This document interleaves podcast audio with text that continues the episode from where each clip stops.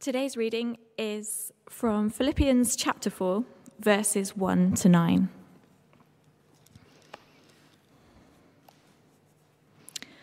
Therefore, my brothers and sisters, you whom I love and long for, my joy and crown, stand firm in the Lord in this way, dear friends. I plead with Euodia and I plead with Syntyche to be of the same mind in the Lord. Yes, and I ask you, my true companion, help these women, since they have contended at my side in the cause of the gospel, along with Clement and the rest of my co workers, whose names are in the book of life. Rejoice in the Lord always. I will say again, rejoice. Let your gentleness be evidence to all. The Lord is near. Do not be anxious about anything, but in every situation, by prayer and petition, with thanksgiving, present your requests to God. And the peace of God, which transcends all understanding, will guard your hearts and your minds in Christ Jesus. Finally, brothers and sisters, whatever is true, whatever is noble, whatever is right, whatever is pure, whatever is lovely, whatever is admirable, if anything is excellent or praiseworthy, think about such things. Whatever you have learned or received or heard from me or seen in me, put into practice, and the God of peace will be with you. This is the word of the Lord. Thanks be to God. Oh, Joanna, thank you for uh, reading that for us. And uh, my name's Richard. If we haven't met, uh, I was going to say it's lovely to see you. Uh, it's lovely that you can see me. And um, uh, we don't want to be like a potato trying to swim or an earthworm trying to do press ups as we come to the Lord's word. So let's pray together that He would help us to see uh, what is here. Our Father, we thank you that you do speak to us in the scriptures. And please would you help us to uh, understand this morning what you're saying to us. Please help us to think on what you would call us to do. And please, in your grace, would we put it into practice for Christ's sake. Amen. Well, is it possible to have peace? Is it possible to have peace? As I talk with people at the moment, it doesn't feel like this has been a year full of peace. Whether you're thinking of uh, internal peace, that sense of having a, a, calm mind, a quiet heart, being able to lie down when it's time to sleep and, and not be assailed by thoughts and changes and fears and concerns or whether we're talking about peace uh, between people, that absence of conflict. Again, that's not been much in abundance this year. Just this last week, uh, Manchester, we've made it into the national news twice. Well done, us, except both because of fights. A conflict in a town between protesters and the police, a conflict a bit closer to us uh, between university students and the university. Is it possible to have peace? Well, as Paul uh, begins to draw this letter to a close, this letter of Philippians that we've been reading over the last uh, few weeks, he says that it is. Uh, this letter, which has been all about striving together for the gospel in every circumstance, he'll say uh, in verse 7 and the peace of God, which transcends all understanding, will guard your hearts and your minds in Christ Jesus. He'll say, verse 9 at the end, the God of peace will be with you. Paul in these verses is offering peace. And we'll see as we go through three ways to pursue peace in our lives, in our hearts, in our church life together. Three ways to pursue peace. And the first is to have the same mindset to have the same mindset. And that brings us, uh, verse 2 and 3, that brings us to Euodia and Syntyche. Let me read those verses for us. I plead with Euodia, I plead with Syntyche to be of the same mind in the Lord. Yes, and I ask you, my true companion, help these women, since they've contended at my side in the cause of the gospel, along with Clement and the rest of my co workers whose names are written in the book of life. Euodia and uh, Syntyche. We know nothing about them uh, apart from what's written in these two verses. Uh, these women clearly were, uh, they had prominent ministries. They had served alongside the Apostle Paul. Uh, let's say one of them was on the PCC, one of them led a small group. The other thing we know is that they're not talking anymore.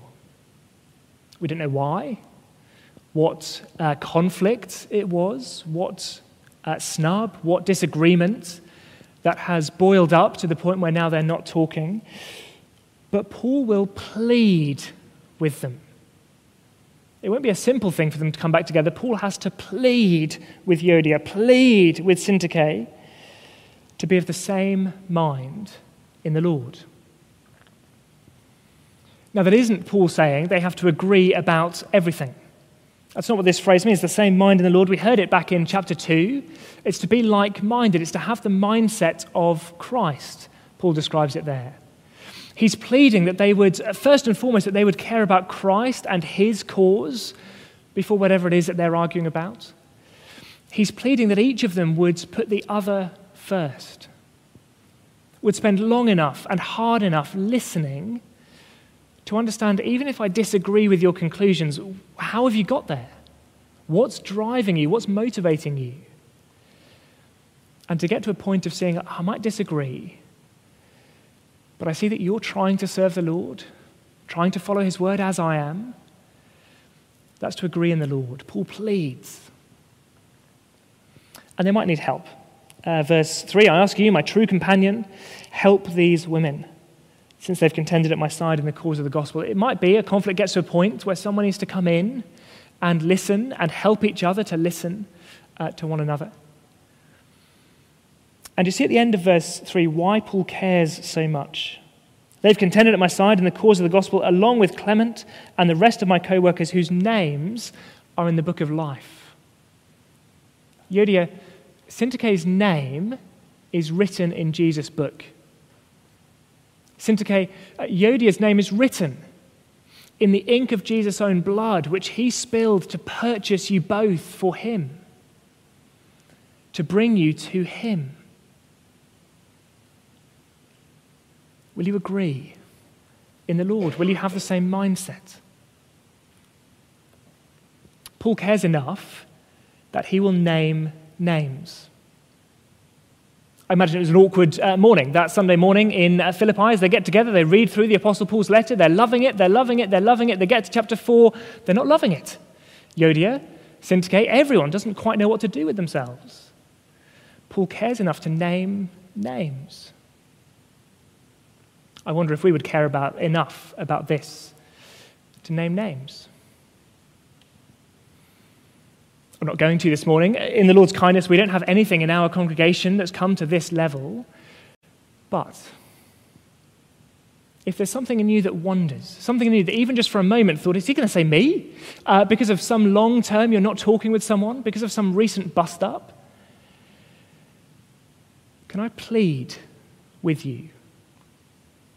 In uh, Paul's language here, my brother, my sister, who I love and long for, my joy and crown, my dear friend, I plead with you to have the same mindset in Christ. Will you go back to whoever it is? Will you try again, talk again, listen again?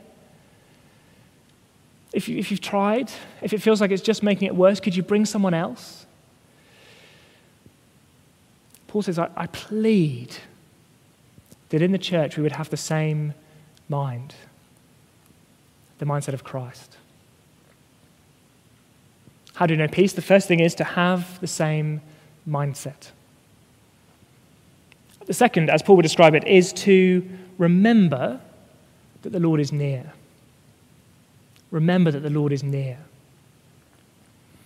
Verses 4 to 7, they're kind of a, a shot of different commands that Paul gives, as often at the end of his letters, kind of addressing lots of different areas. But as far as I can see, that they're held together at the end of verse 5 by that little sentence The Lord is near. The Lord is near. We've been told uh, this week a vaccine is near. Maybe. Uh, we hope. We're not quite sure it'll work or how to get it to you, but, but it's near, we hope. And if that's true, and may that be true, that is excellent news. Uh, the end of so much of what we've known this year, this year's death and fear and isolation and confusion, back to where we were this time last year. Which, if you can remember back that far, we still knew death and fear and isolation and confusion. Maybe less of it. This vaccine, it is brilliant news, but it's not everything that we need. Whereas Paul would say, the Lord is near. And when he comes, that will be the end the full end, the permanent end, the forever end of death and fear and isolation and confusion. At the end of chapter 3, we heard He will bring everything under His control. He will transform our lowly bodies so they will be like His glorious body. The Lord is near. And even today, the Lord is near. The Psalms say, The Lord is near to the brokenhearted. And if all you can do is fall to your knees and through the tears sob out, Lord, when will this stop? He is near. And uh, Paul says in these verses if he is near, then we can have joy, we can have gentleness, we can have peace, whatever the year is like. He's writing to a church facing intense persecution, fearful opposition because of their faith in Jesus, and to them and to us. He's offering in these verses joy and gentleness and peace. Briefly, we'll think about those three. At verse 4, rejoice in the Lord always. I'll say it again rejoice. Rejoice, you see, in the Lord. And maybe there's nothing else to rejoice in at the moment. But he has not changed. We know that however black the clouds are, however thick they are, behind them the sun is still shining. And so it is with the Lord. One day he will blow those clouds away and he will shine again on you. The Lord is near. Rejoice in the Lord. Then, secondly, verse 5, gentleness. Let your gentleness be evident to all. I don't know about you, uh, personally, when I see someone is wrong, uh, whether it's someone on the internet is wrong or someone in church is wrong, I, one of the things that I want instinctively is I want everyone to know that they are wrong and I am right. I want my rightness to be evident to all. Paul says, No, let your gentleness be evident to all. I enjoyed the way, the way uh, one writer uh, comment on this uh, verse put it. I came across this this week, fairly blunt, uh, but here's what he says If there's anything very wrong, we'll leave it. Our Lord Jesus will come very soon. Therefore, be patient. Would we dare sometimes to leave something that's wrong so we can be known for gentleness? The Lord is near. And then uh, finally, in this little section, uh, verse uh, 6 don't be anxious about anything. And we read that and we think, sure, why not? don't be anxious about anything. Of course, easy. And Paul knows that. Paul knows that. That's why he goes on. Don't be anxious about anything, but in every situation, by prayer and petition with thanksgiving, present your requests to God. Don't be anxious, but pray. Another writer on these verses says, I've yet to meet a chronic worrier who enjoys an excellent prayer life. That may well be true. Don't be anxious, but pray. And you see how comprehensive this verse is. Don't be anxious about anything, but in every situation, by prayer and petition and requests, see all these different words for prayer, all these uh, different situations, bring everything, Paul says, to the Lord with thanksgiving, to deliberately, to consciously, to, to actively think, how can I thank the Lord in this situation? That's a great way to know that He's near, to remember His nearness to us, but to bring everything. It's been a joy over the last couple of weeks. We've, uh, on Thursdays on Zoom, we've been doing these uh, half hour prayer meetings. First thing in the morning, one at lunchtime. Uh, we're going to start them on Sundays from this evening, if uh, that works better for you half an hour to come together and pray. And uh, the rule is pray for whatever is on your heart. There's no agenda. Uh, just pray what's on your heart. And it's been lovely to see this happening. As someone will pray for something that is big and scary, and it's been in our news headlines for months, and none of us knows when it's going to end or how it's going to go away, and someone brings it to the Lord. And then the next person prays for something that is very personal a situation, a person that none of us have heard of, that none of us will meet, and they pray for them. And it's a lovely example of what Paul is saying here. Don't be anxious about anything. But in every situation, prayers, requests, petitions, bring it all to the Lord. If there is anything on your heart this morning, you'd be very welcome to join us this evening, join us on Thursday, and pray it. And we will pray with you, we will say Amen with you. Anything. And if you think, oh, I'd be embarrassed to say it out loud, if you think there's just too much, I don't want to hog all of the time, well, this, this works by yourself as well. You could make a list. Sit down and think with a piece of paper what is it that I'm anxious about? What are the things that are swirling around in my head? Let me get them down on a piece of paper and let me pray through them. I did that this week. It took about half an hour to write everything down, to pray through it one by one by one.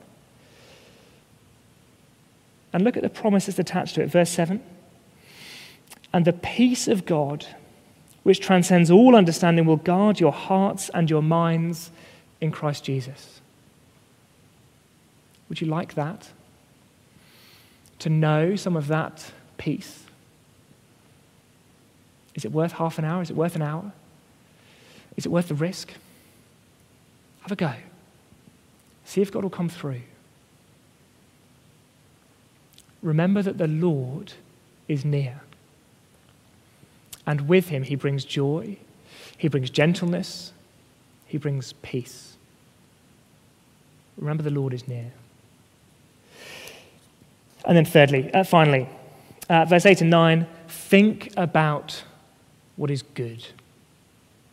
Think about what is good.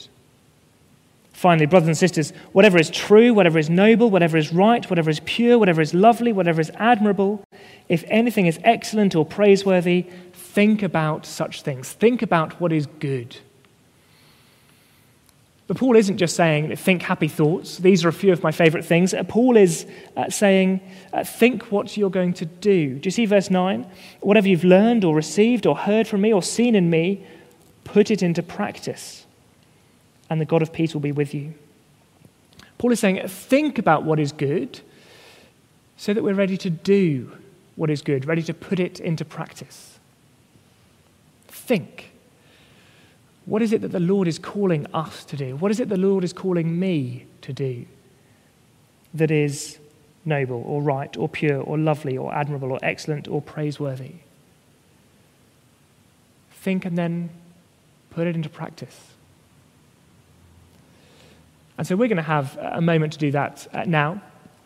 Uh, in a moment, I'll say a prayer, and then uh, the musicians will start. But uh, to start with, they'll just uh, play our next song without singing to give us a little bit of time to think.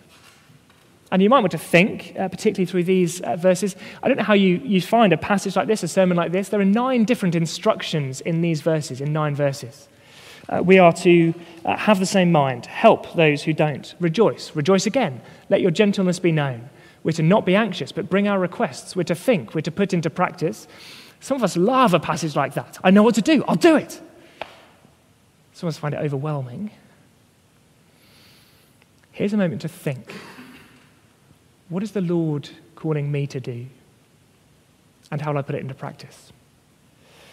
And if you want a minute or so, that's how long the musicians will uh, play before they start singing. If you want longer, the joy of being at home is you can hit pause and we'll wait all day for you.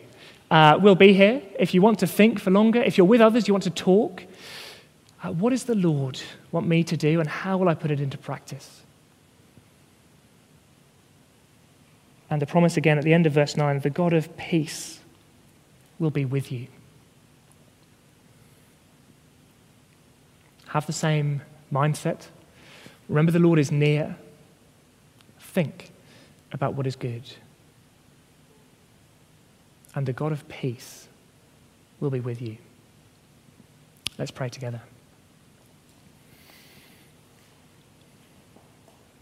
Our Father, we praise you that the Lord is near. We long for his coming and his restoration of all things, but we praise you that now he is near and with us and hears us. And so please help us as we think. Please would you bring to our minds that which is good, which you want us to pursue in the pursuit of peace. Please would you give us the resolve and the grace to do it. And please, as you've promised, would we know that you, the God of peace, are with us. In Jesus' name, amen.